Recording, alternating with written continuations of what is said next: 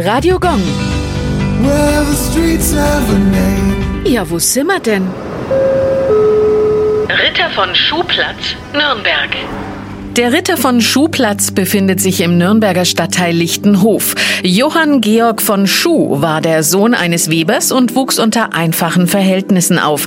Weil er gut in der Schule war, konnte er später studieren und arbeitete schließlich als Lehrer und Jurist. In den 1880er Jahren wurde er erster Bürgermeister von Erlangen und später dann von Nürnberg.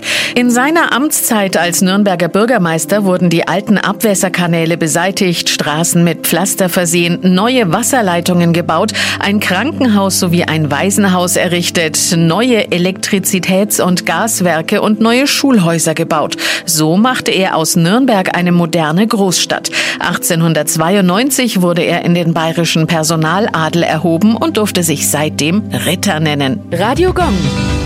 Well,